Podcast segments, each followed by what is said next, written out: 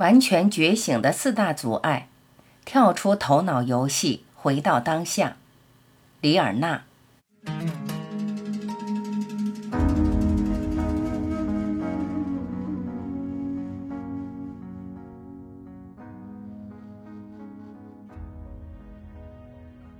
如果你总是身不由己的被拉回头脑那过去和未来的世界里，你就根本无法自由，也无法觉醒。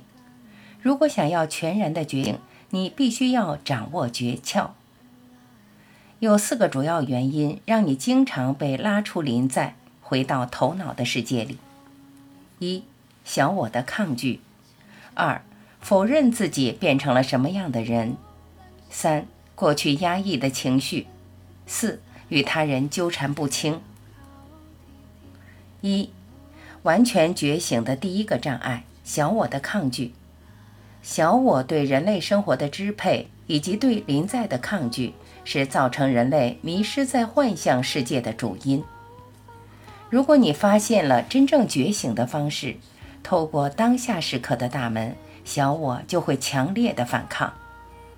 小我用十分高明的技巧引诱和欺骗你，它有一大袋的诡计，不断诱惑你远离临在，进入头脑的世界。一。小我的形成。当你出生在这个物质世界时，即使只是个小婴儿，你也是完全处在当下的。然而，你周围的人，包括你的父母在内，大多数都在局限的头脑世界里生活和运作。他们大部分都是处于无意识的状态，不是完全觉醒的。因此，你一次又一次地受到伤害。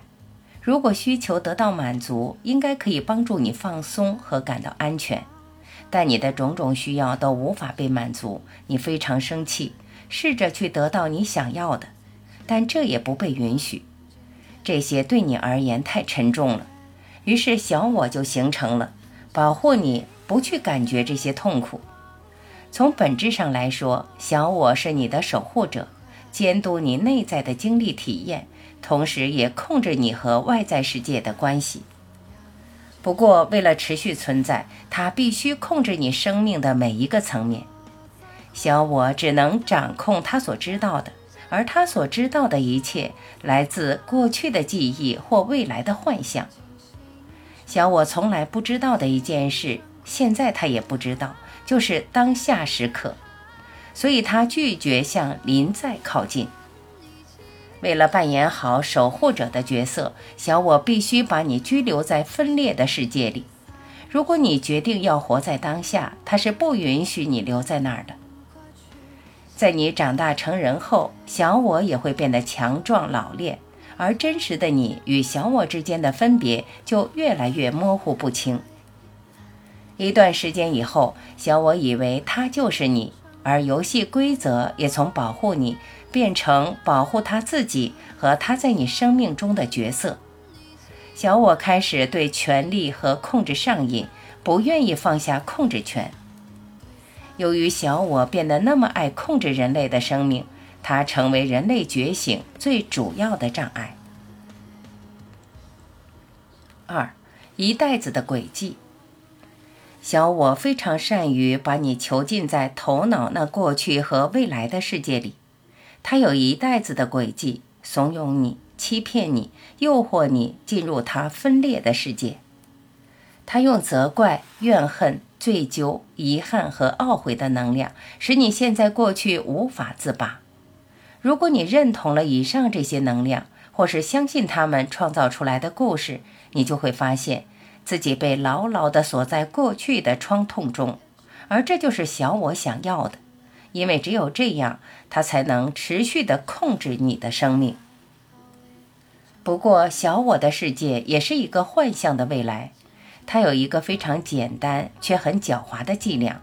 这伎俩成功地利用一个永远不会到来的未来，奴役了几乎所有的人类。你能猜出那是什么吗？那就是在未来让你达到满足的承诺。他在我们的内在创造了欲求和希望，让我们聚焦于未来，而忽略了当下时刻。我们都像孩子一样掉入他的轨迹中，除非我们看穿这简单的骗局，并了解只有当下时刻才能满足我们，否则我们是永远无法觉醒的。三，注意小我。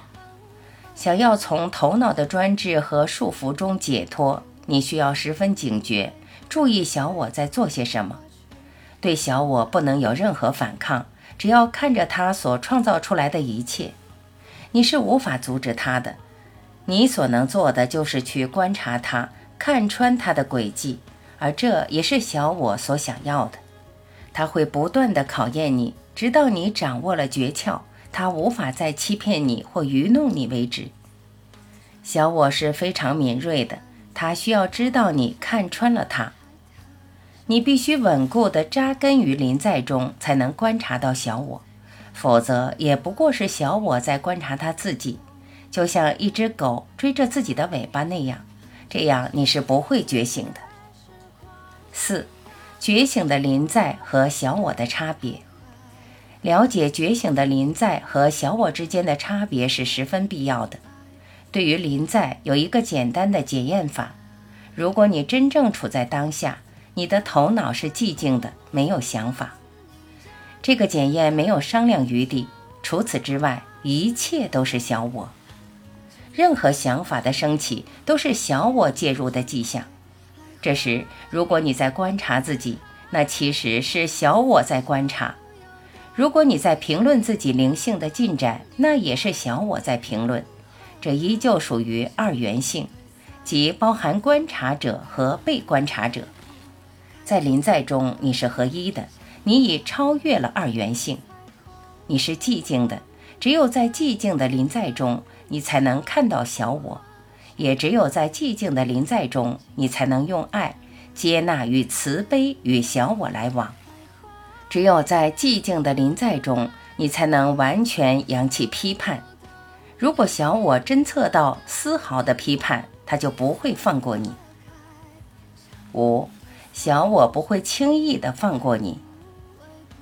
小我存在于想法的框架内，它的存在和运作是基于过去的，过去所经历的所有创痛和未能满足的需求。